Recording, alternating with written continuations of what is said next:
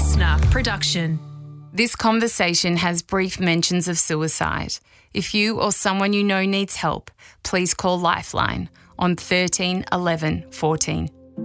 Jada Pinkett Smith. Jada Pinkett Smith. She is one half of Hollywood's most powerful couple. My wife's name. Jada Pinkett Smith. Please welcome Jada Pinkett Smith. Jada Pinkett Smith is an American actress, singer, songwriter and businesswoman, best known as the creator of the Red Table Talk series.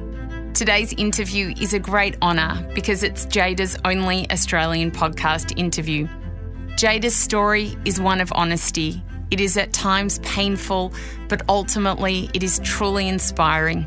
We discuss her roller coaster ride from the depth of suicidal depression to finding solace in plant medicine, her marriage with actor Will Smith and the infamous slap, finding peace in the divinity of spirituality, and navigating the waves of grief when her friend Tupac was murdered. I mean, it's taken me years, I mean, years, decades, to make peace with his death, the way in which he died.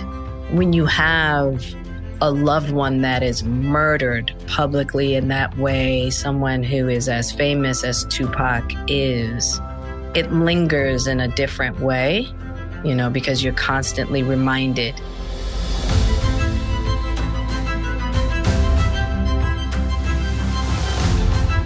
I'm Sarah Grynberg, and this is A Life of Greatness. Through my years of studying and researching the connection between human behaviour, personal growth and transformation, I have discovered the keys to unlocking greatness within others. In this podcast, I share stories and experiences from my own teachings, along with conversations with inspiring guests to help you learn the simple tips, habits, practices and strategies to cultivate an extraordinary existence. Jada Pinkett Smith is the author of the book Worthy. Worthy teaches us who Jada is and how to embrace our most lovable qualities.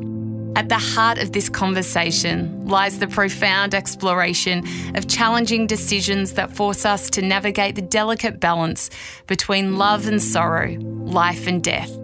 But ultimately, this is a conversation about what it means to be truly alive. I hope you enjoy it.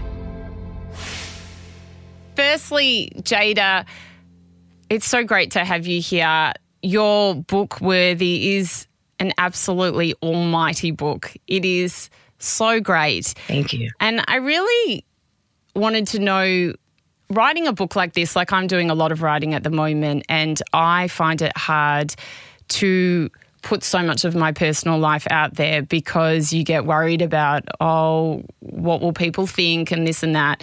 And obviously Worthy is a lot of your life story and you're raw and honest, and this book will change lives. It, it will have already changed lives.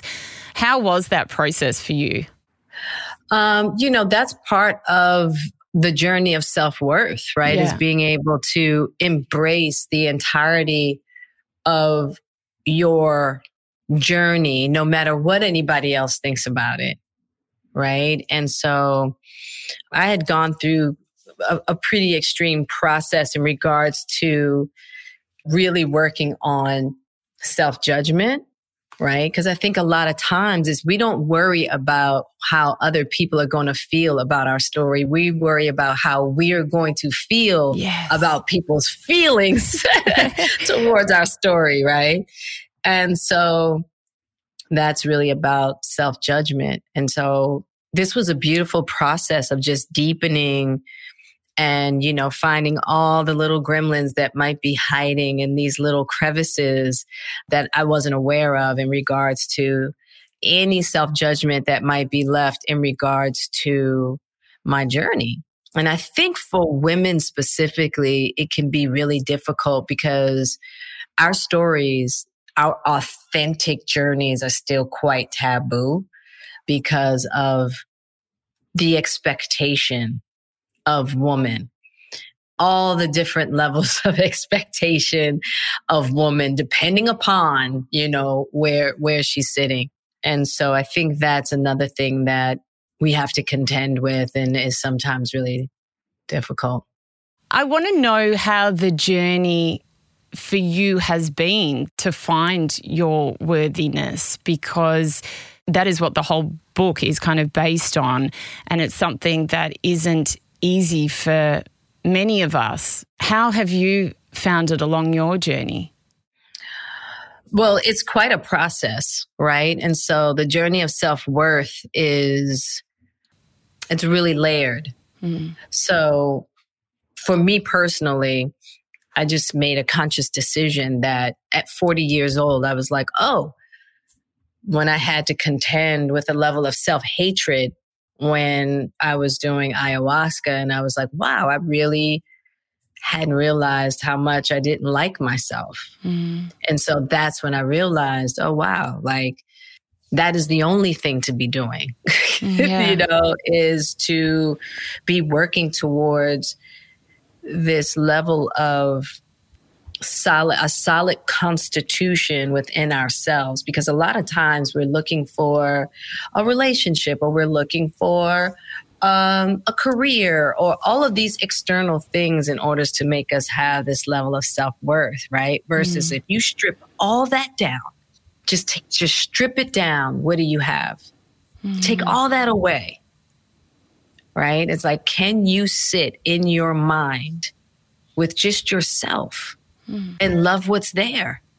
That's the place we want to get to, when we can understand that we can pull ourselves out of our own despair. We can we can be our own salve. We can be our own warm bath, mm-hmm. right? And that's when we realize that we're enough. Because I was like, what does it mean to be, you know, I'm enough and self-love? Like, I would hear all of that. yes, yeah, yeah. What the hell does that mean, you know? And so being on my... on my journey and having to really go through some really tough emotional moments and some and, and some really uncomfortable emotional places with that I would run from. I would either take a drink or look for someone to comfort me, or, you know, and once I got to a place where I was willing to learn how to comfort myself in a healthy manner, and just be with the fear, be with my anger, be with my resentment, be with my, you know, sadness, and then come out on the other side. Okay. I was like, oh snap. All right. I'm okay. I didn't die. The boogeyman didn't come in and gobble me up. You know what I mean? And so the more I kept doing that, the more practice I got with that, I started to build my self-worth. Mm. I started to see what made me worthy and valuable, and this idea of being enough. And I was like, oh, that's what it means. That's what it is. It's so interesting because, you know, I think we have this perception that people who are famous and who are in Hollywood and they can have anything they want and they go to these great red carpets and they're just on top of the world with all of their wealth and whatever else it is. And I wonder, like, you obviously, we'll talk about your humble beginnings to where you are now, but how do you then, with all that around you, what is the moment where you think to yourself, I don't like myself? I think for me is when I became very suicidal and had to really contend with that. I had an opportunity to heal that. And I, throughout my life, even though I had all of these things, this, all of this external stuff, I, I just wasn't happy. Yeah. Right. And I kept, I talk about in the book how I kept trying to check the boxes. At first it was like, oh, you know, I'm going to, I'm young and I'm hot. I'm going to go to Hollywood and make it. And once I did that, and it was like, oh snap, I'm not happy. And then I, Prince Charming came into my life and we built this life together. And I was like, oh, I'm going to be a wife and I'm going to have kids and, you know, we're going to build this thing. And I, I'm not happy. I was like, what, what else are you, like, what else am I supposed to be doing? I, am I doing this wrong? So you think that you're living life wrong. There's not so much of living life wrong. I think it's just that sometimes we have false ideas of what we believe is supposed to make us happy. And if we don't have ourselves, if we don't have ourselves, you, there's, there's no one and nothing can give you that oasis, that, that inner kingdom within. You know, that's what the heroine's journey is. That what that's what the hero's journey is, that Joseph Campbell talks about so beautifully. And, you know, Clarissa Pinkola Estes talks about as far as the heroine's journey, even though she doesn't claim that in that way. But that that's what she's describing in her book, Women Who Run With the Wolves, mm. all the different psychological paradigms that we have to deal with within ourselves. You know? That the outside world can't. We, we're not exempt from that no matter what we accumulate in the outside world. It's true. I wonder for you, what makes you happy now? Oh man, just, I, I think that part of the the beauty of a midlife crisis, and I won't even call it like, I know it feels like a crisis, but it's like, it's it's really a turning point, because it's basically, for me, it was a period of time in my life where all of the beliefs that had built my life to that point had to change, mm. right? So what makes me happy now is that I feel like I have more understanding of what life's about. So now I don't take life personally. Yeah.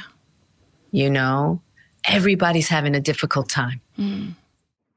Everybody. Some degree. That's part of the human experience. Nobody is exempt from that. And I used to think that something was wrong with me, that something was inherently wrong with me. Everybody else seemed to be having a great time but me.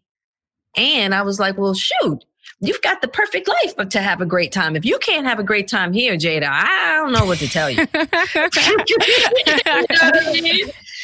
And so what makes me happy now is just having deeper understanding of what life is, which has given me a new joy. Mm.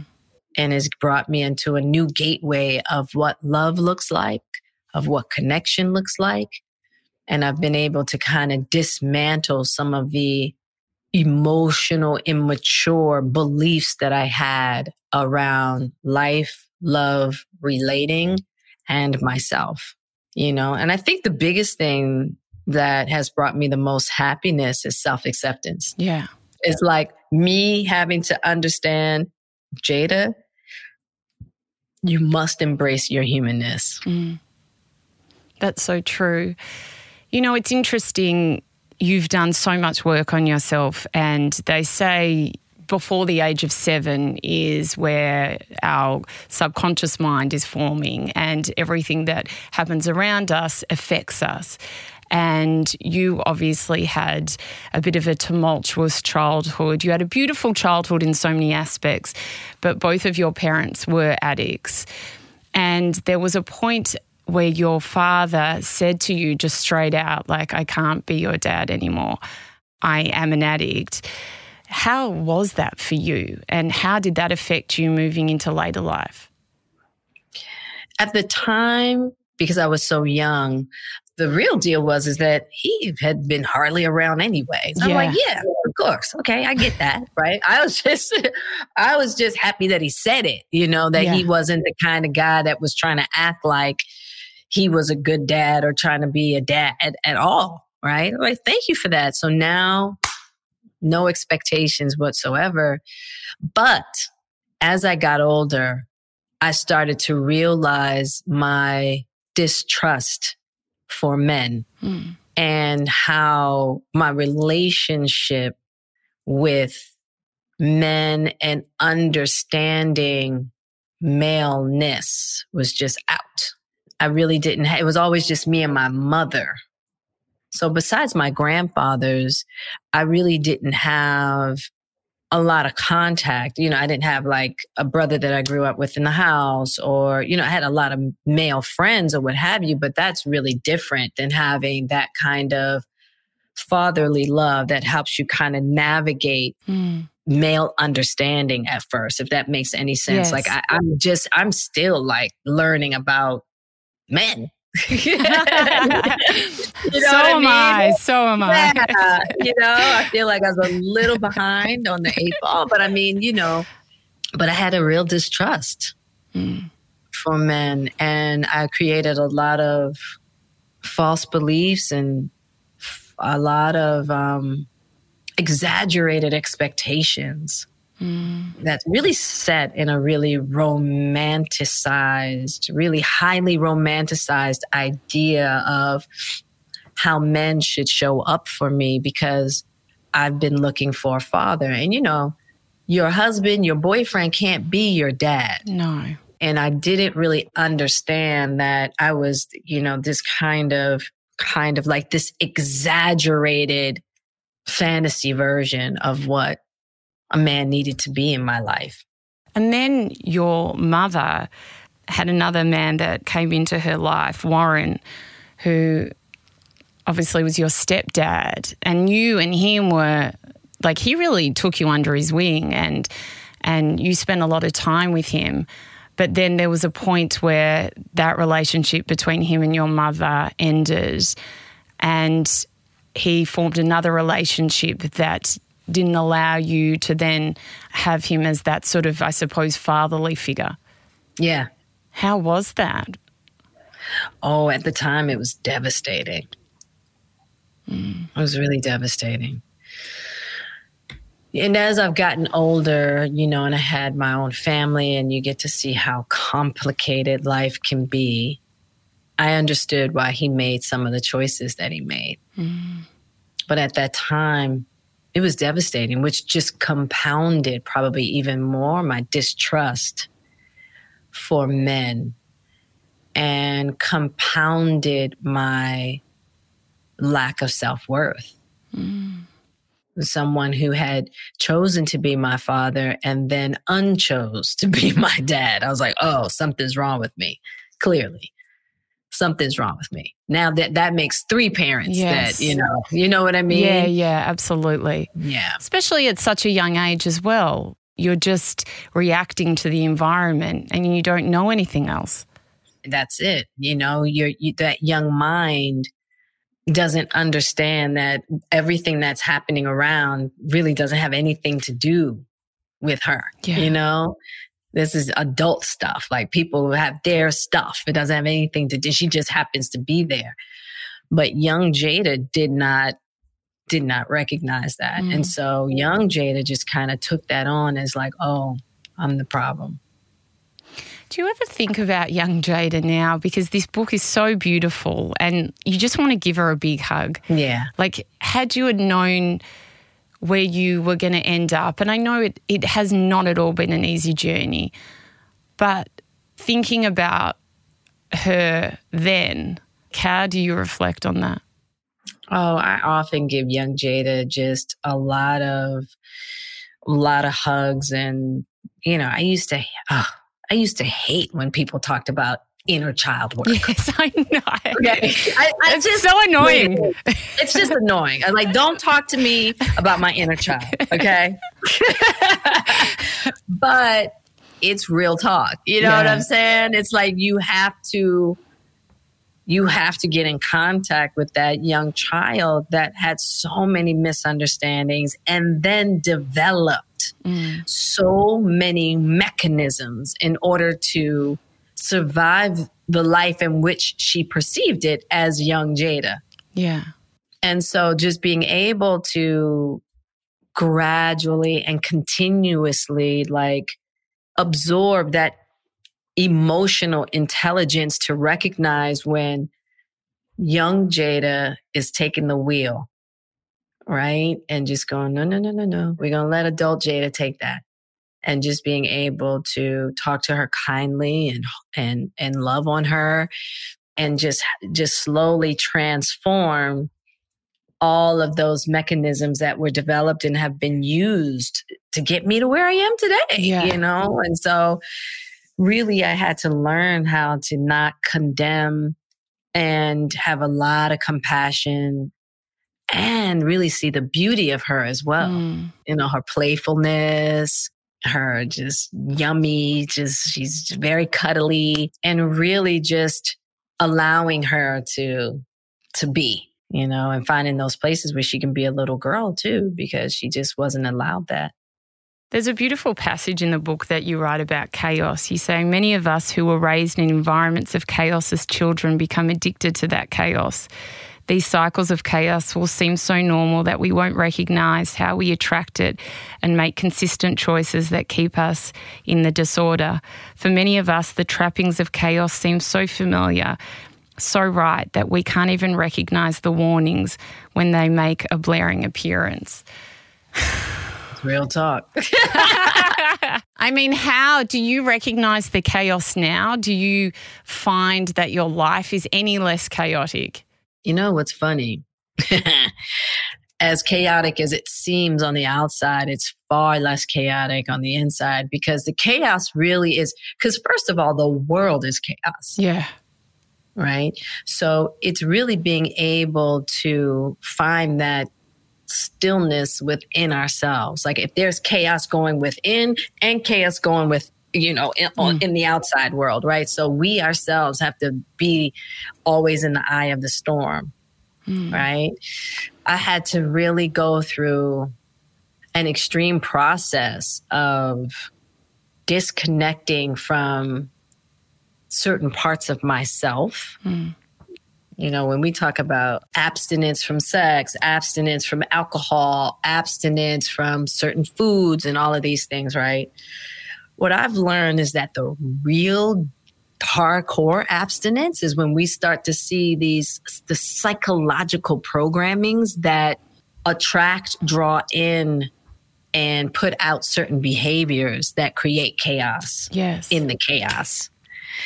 And so I had to really learn how to abstain from the chaos within myself in order to transform and make different decisions around how I wanted my inner life to be. Yeah. That's constant. That's mm. on a daily. That's every minute of the day. You talk a lot in your book about religion and spirituality as well. And the fact that you have studied a lot of different religions, like you talk about the Sufi poets and Buddhism and Judaism, and you did a lot of work with the Quran, like all these different things, even Scientology. Yeah. I wonder, like, what made you want to go into studying all these different religions? Well, my grandmother, while everybody was going to church on Sunday, my grandmother, who was at the time an atheist, before she died, she became an agnostic, which means she didn't know if God existed or not, versus like God doesn't exist. But she told me as a young person, she was like, I don't believe in God, but I want you to learn about all the different faces of God so you can decide if there's a God you want mm. for you. So I went to this place called the Ethical Society every Sunday where I would learn about different religions. And I became obsessed. I mean, even as a child, because as a child, the way it's taught to us is, you know, through the, it was very like, it was fascinating because of all of the different cultures and the ways in which people praise their higher power. And, you know, so it was like going off into all of these different lands. And it was like really kind of, you know, just beautiful, but it just stuck with me for the entirety of my life. I've just loved religion and finding spirit within them. And so that's something I've just, I just have such a thirst and a hunger for divine understanding. What spiritual practices do you do on a daily basis? So every morning I wake up probably about four a.m. So, you know, between four a.m., five a.m., I do meditation and contemplative prayer. Sometimes I chant. Then I will read some kind of scripture of some kind. So whether it's from the Gita, the Torah, the Quran, the Bible, right? And then I will do some kind of movement. Right now, I'm really into Qigong. So either that or yoga. And that's my morning. And sometimes I can have a practice as abundant as three hours, or sometimes I've got twenty minutes. Just depends, you know, but I do not start my day without getting into communion with the higher power. Yeah, I do the same thing. Not the same thing as you, but I will sit in meditation, doesn't matter what time it is, every morning. And I yeah. strengthen that relationship with the divine before I start the day. The times you don't do it, which is very rare for me, how weird do you feel? It's like you just do not feel right. Exactly. I'm always just off. It's just this beautiful like moment where it's just you and whoever else, but it's just strengthening, you know, that umbilical cord, knowing that it's there, having that connection. It's such a beautiful thing. Obviously, you talk a lot about your life growing up, and something that has garnered a lot of attention is this relationship that I didn't even know about. I mean, I'm probably living in archaic times, that you were best mates with Tupac from when you were in year ten, which is the cutest thing in the world. And you call him like a little pea head, like you've known, you knew him from when he was so young. Yeah. Which is so beautiful. You have like a proper relationship with him. It wasn't just a relationship born out of fame. Right. He obviously passed away, and that was a shocking time for you, as it would be for anyone who lost one of their best friends. And you say in your book, this is when you found out that he had been murdered. My knees buckled. I nearly fell to the floor. My whole system crashed and I lost my breath for a moment. I never once saw myself on this planet without him here, somewhere on it. I felt a huge piece of love for me leave the world. A part of myself gone. In its place was rageful sadness.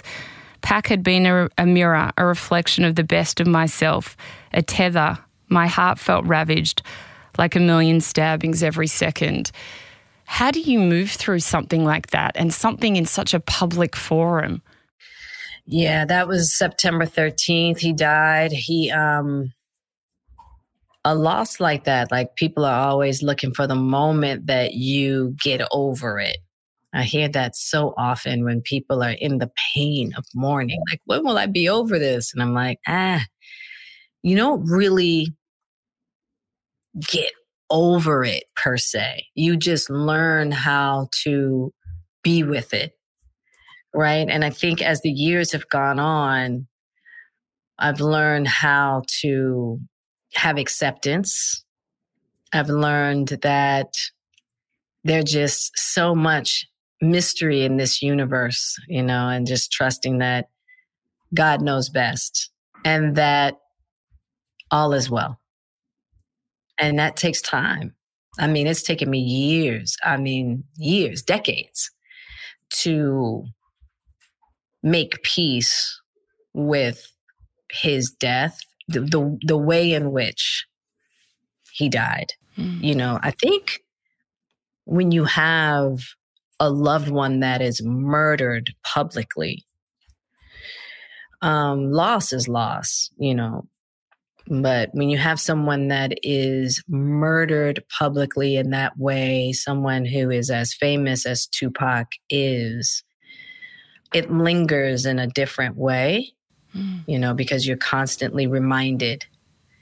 And so, um, yeah, it just takes a lot of time. It's a very layered process depending on the circumstances. Mm. But I'm just grateful that I, I've made peace with it. How? I mean, you have had quite a lot of loss in your life. How does one move, like especially with the, the Pac stuff, from anger to acceptance with that? That's when I really deepened my spiritual practice, and I had to surrender my arrogance in me believing that I knew better than the Great Supreme, mm. right? The way knows the way. And I might not like it.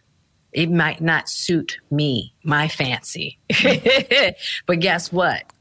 That's not what this is about. Yeah. And so once I started to really deepen my surrender and understand that the Great Supreme knows way better, that universal intelligence, and really trusting And also believing that Pac is where he's meant to be. Mm. He served his purpose. His fate was what it was, mm. what it what it is, you know, and that the Great Supreme makes no mistakes. Mm. It's so true. You know, and really having to release me thinking I know better.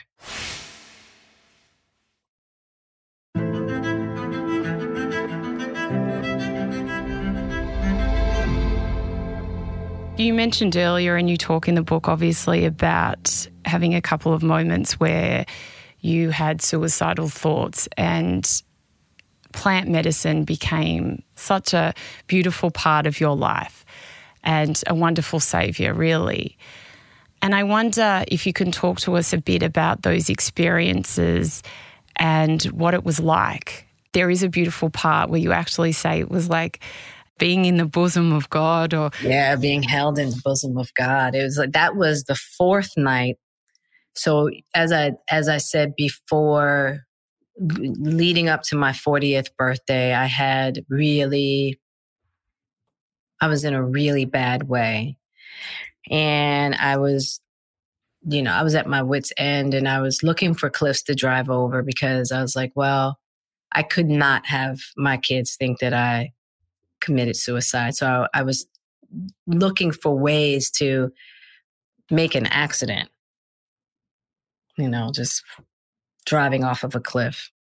Then my son, Jaden, his friends were in the living room talking about this plant medicine that their father had gone and done in in the Amazon. And he was like, Mom, you got to come hear this experience. And so I'm listening to them. And then I was like, is your dad in town? Because I would like to talk to him. And so their father came over, and I, I'd, I'd known him for a while. And as soon as he walked in the door, I was like, something is different. Like, he was just glowing. He was just, just different. And he started talking to me about his experience. And I was like, hey, I need this in my life. And within a month, there was um, an opportunity for me to uh, have a session in Ojai. And the first two nights were pretty good. But the third night was when I really came upon what most, at the time, I thought I was possessed.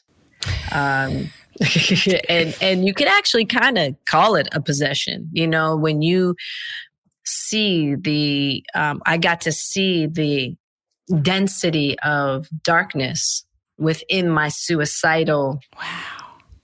thoughts, right? And that what the medicine was doing was bringing it to me for me to see, for it to pass through, right? To, for it to release, for it to let go, for it to be transformed. But I was so scared that I just kept, you know, resisting, and that intensified it. Mm. And I was supposed to be done the third night, but I was like, I can't go home like this, because I literally thought I was possessed. And then the fourth night, I remember the medicine woman telling me, don't say anything and be still. Now, this is what I was talking about before earlier, when we learn how to be with ourselves. Mm. In a certain way. Now, this is an extreme version, because I had to learn how to be with this really dense shadow and just let it pass by. Like, I'm watching a movie, just let it pass by, just let it pass by. And then all of a sudden, this beautiful light came in. Mm. And that's when I started to feel like love. I got to feel the divine presence. I'd always known that there was divine existence, but I didn't have a relationship with it. I didn't, I'd never, I had never felt it. And once the darkness passed, that light came in, and I felt divine presence. And I was like, you gotta be kidding me. This is the feeling I've been searching for all my life. Wow. This is it. And that's when I just became like, that's when my, like, I knew the divine existed. I knew that I wanted to, like, deepen my relationship with the divine. I knew that love was real. in such a divine way. And my life changed from that moment on. It's been quite an intense journey and just getting rid of all of the layers of false belief and all of the layers of like that I had built up to become the thing I thought I needed to be to survive this place. So I had to like just shred it all down to get to love. And it's a process. It doesn't happen overnight. And I'm still going, uh, it's, I'm still in it. You know, I'm a work in progress. How, when you're in that moment of true light and love, I mean, how did that feel? The only way I can explain it is like floating in the warmest bath in a pink cloud full of warm honey. I mean, you are just absorbed. It feels like the the the most softest, enveloping love. And you can just let go in it, and it it, it just has you. Because I think that's what we all look for, like in our relationships, our romantic relationships. We want to just be, we want to just let go, and we want to be so absorbed in that love. Mm. But that can't happen between two human beings. Yeah. Right? It has to go up and then down. I'm learning how to love through divine presence versus personality. Yeah. Instead of going here, from me to you, it's like, no, I'm going to go up through divine, back down to you. Because the personality is always going to be full of desires that are, you know, unrealistic and what have you, right? It's like, when I sat in that like divine presence and I was like, and, and, and feeling, I was like, just as I am, just being me, I was worth that love. It was so incredible. I would just burst into tears because even now, as I'm sitting here with you, I'm just, I'm, I can, I'm just full of so much joy because it never leaves you. You can't unring that bell. Mm. And it's like you just being makes you worthy of that divine love. You don't have to be perfect. You don't have to say the right things, do the right things. It's there to love you as you are. That's so beautiful. I wonder, you know, you're obviously married to Will Smith and the tabloids have written so many things and we need to go into the ins and outs of all that. But I wonder, after that, how was your relationship with Will? Like, how did you see him after an experience like that? Totally different. You know, I'll, and I'll tell you, I I think I talk about it in the book. I think I do. Yes, we I do. The first time we did the, an ayahuasca session together was really, I mean, I got to see this beautiful, mischievous little boy. Right? And I was like, oh my goodness. He was just so adorable. And I was like, oh, that's what's in there. You know what I mean? Because we build these personalities, you know what I'm saying? That mm. we to walk in the world with. Because of what we think we need to be, to be loved, to be embraced, to be accepted, to be, you know, and we forget about those innocent ones within mm. that are actually more true than the personalities we build. But it was such a beautiful experience. Wow. I wonder, you know, having your practices and having the experience with plant medicine and stuff, how has it made you then look at the media and say, for example, you write about this in your book, Worthy, the slap that everyone obviously saw, and that was horrendous, I'm sure, for every single person involved. How do you reflect on that, knowing what you do about the divine and God, and why did that happen? Did it happen for a reason? Are we here always for things to happen for a reason? How do you think about that time with your spiritual practices and knowledge of that higher power? It was, you know, when me having walked through so many valleys within myself, it was like, oh, here we are in the humanness of it all. And how we as human beings have such disdain for humanness, mm. and that that's part of the human condition. And in that moment, what I realized is that all you can do is love. Mm. You got to love it all, and you have to accept it all.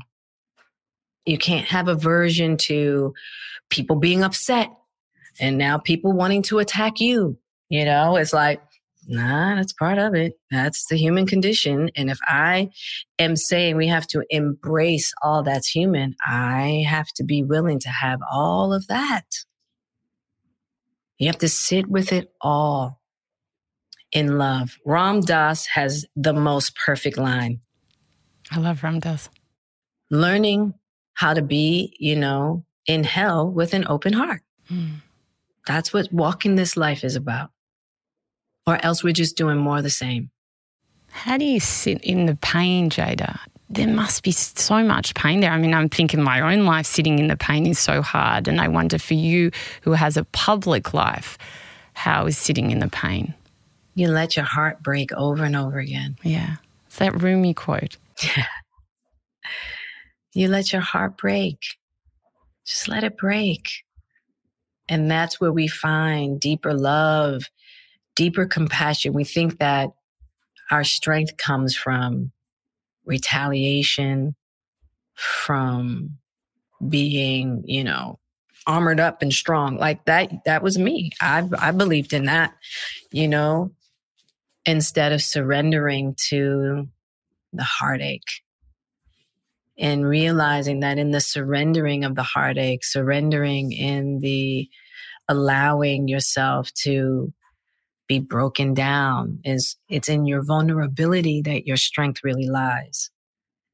And it's where it is there where you allow more of divine presence to come in.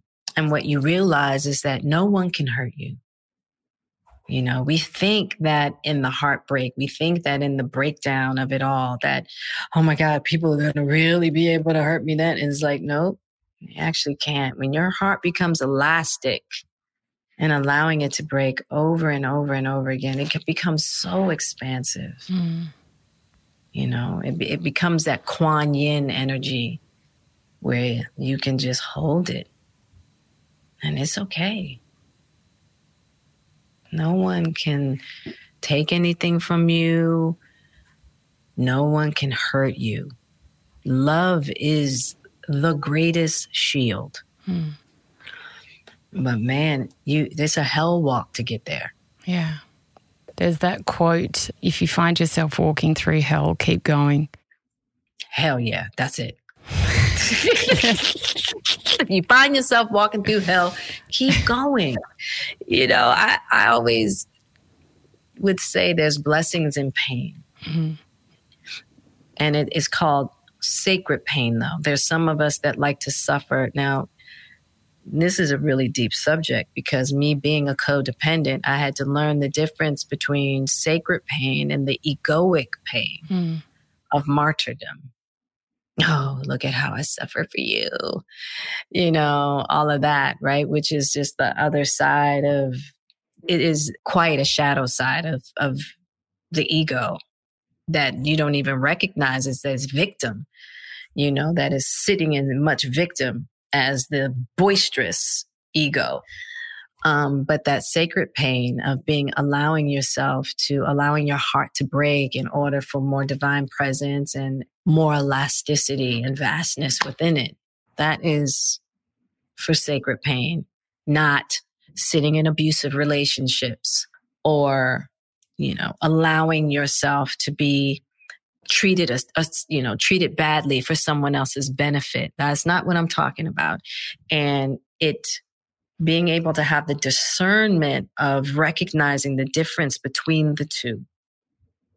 And it took me a really long time to have that discernment. You met this is like a highlight of your book for me, you met the spiritual teacher Thich Nhat Hanh. How was, how was that moment? Stuff the celebrities. How was Thich Nhat Hanh? It was amazing. You know, at the time, his health wasn't. Yeah. Ah, but being in his presence. You know, that's when you really realize the power of um, silence. You know, it really being in his presence was just so like... Whew. And it was so out of nowhere. It, it was on a whim. I mean, yeah. that that in itself was a miracle, okay? That I was in Vietnam and my brother-in-law was like, Thich Nhat Hanh is there. And I'm like, hmm, okay. And I just happened to, you know, find a way to to get up with, with Thich. So, but yeah, it was it was an amazing experience, life-changing in the most subtle but potent way. Because it was in silence that you guys were together. How was it? He was in deep, like he was in meditation mm. and just trying to, you know, like I said, his his physical body was deteriorating. Yeah. And to see this peace and this strength and this power in this body that was shedding and what he was emanating. It was like when I read stories of like people sitting at the feet of mm. Anandamayi or sitting at, you know what I'm saying? It's yeah. like, oh, this is what that is. Or when people talk about just touching the hem of Christ, mm. right? You're like, oh, okay. Like when you've embodied divine energy in a certain manner that it is there. You're, you are literally a vessel. He was literally a vessel. Mm. It was just like, oh, man. It was just amazing. Do you have like a favorite prayer that you say every day or mantra or something like that? There is a mantra that I do use, but it's it's quite secret. I never reveal it just because it was, it was given to me as a as something deeply sacred. But yeah. That one specifically I do use every day. And even in moments when throughout the middle of the day, you know, I, I pray throughout the day as well, just to make sure that I'm staying on path and that divine knows that I am, it is always with me. But yeah, really just that particular mantra that I say every day. What's been your most mystical experience? Oh, I would say definitely in plant medicine. And th- there's been new, I mean, I've been doing plant medicine now for twelve years. Yeah. And I, I mean, I could write a book just on plant medicine journeys and all the mystical journey, all, all the mystical experiences I've had within them that have just been crazy. How has it changed your life, the plant medicine? You know, this is the way I tell people plant medicine does what I consider five years of therapy in like three nights. It helps. It helped me work through trauma. It helped me heal. It helped me see my ego and how the the the shadow aspects of my ego that I needed to bring more light to. It helped me see my fears, and then showed me there was nothing to be afraid of. It helped, it taught me to be with myself in ways that nothing else, mm. I don't think anything else could, meaning it, it taught me how to be with my intense emotions. Because I think that's what most of us are very afraid of. We, we, are, we don't want to feel pain, even though this is a painful place to be. You know, and I think the first thing we all, I knew, I won't say we all, I'll say I needed to learn how to do was, as Thich Nhat would say, suffer with grace. Mm. And in that, understanding that that's part of being here. Mm. You know, this place is a difficult place to be. It is, isn't it? It's difficult now, especially, I mean, and everyone has their own personal journey too, but it's hard. Yeah. What is something that you wish for yourself? I just want to keep just deepening my understanding about love and in learning how to love myself deeply, learning how to love others as they are. Mm. And just continue to accept what is. Yeah. With and have no aversion to any of it. And just continue to just deepen my harmony within myself, and so that I can have more harmony with this place we call the world. I want to read one of the last bits in your book. You say, love and guidance are always there for us to see us through the shadows of our hearts and valleys of our souls with the remembrance of our beauty and light, to help the pieces of us that are lost to find their way home. Do you find your way home, Jada? I'm walking home, you know? I'm walking home. And that's what we're all here to do, is just help each other walk each other home. Mm. That's it. I remember Oprah was in an interview once and someone asked her, like, what was the most profound thing anyone's ever said to you? And this really stuck with me. She said, you know, there was a boy, there was a mother I was interviewing of a boy who was thirteen and he was dying of AIDS. And before he closed his eyes, he said to his mother, it was all so easy. And then he passed. I think to myself, like, it's so true. Like, we make it so complicated and it can be so hard, but really, like, it is so easy, but it's us that brings in all that other stuff. Yeah. And that that's what it's all about, just shedding all of that false stuff that makes us think that it's not easy. Yeah. You know, that's what it's about. What is a life of greatness to you? A life of greatness to me is to just continue my walk home, you know, right? And being in service to a power higher than myself. And that's what a life of greatness is for me. You know, and, and continuing to learn what that is. You know, I'm I'm still a novice at my relationship with the Great Supreme, but I want to be in service to love, and I want to be in service to the Great Supreme and whatever my role is meant to be here through divine source. Jada Pinkett Smith, your book Worthy is unbelievable. You are the brightest light, and I can't begin to thank you enough for this absolutely beautiful conversation. It's an absolute honor. Thank you so much. It was so nice, Sarah. Thank you so much. This was really a pleasure. Thank you. If you've enjoyed this episode, then I'd love you to join my community on Instagram at Sarah Grynberg, where we post videos and behind-the-scenes footage of each recording. You can also join my private Facebook group, Live Your Life Greatly, where we discuss the content in this episode and many more, as well as give advice and tips on how to live a life of love and meaning. To purchase my manifestation course and meditations, head to the shop tab at sarah grynberg dot com or this week's episode show notes to find a link.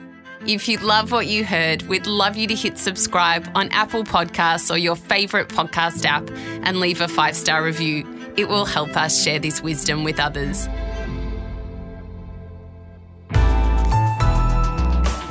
Listener.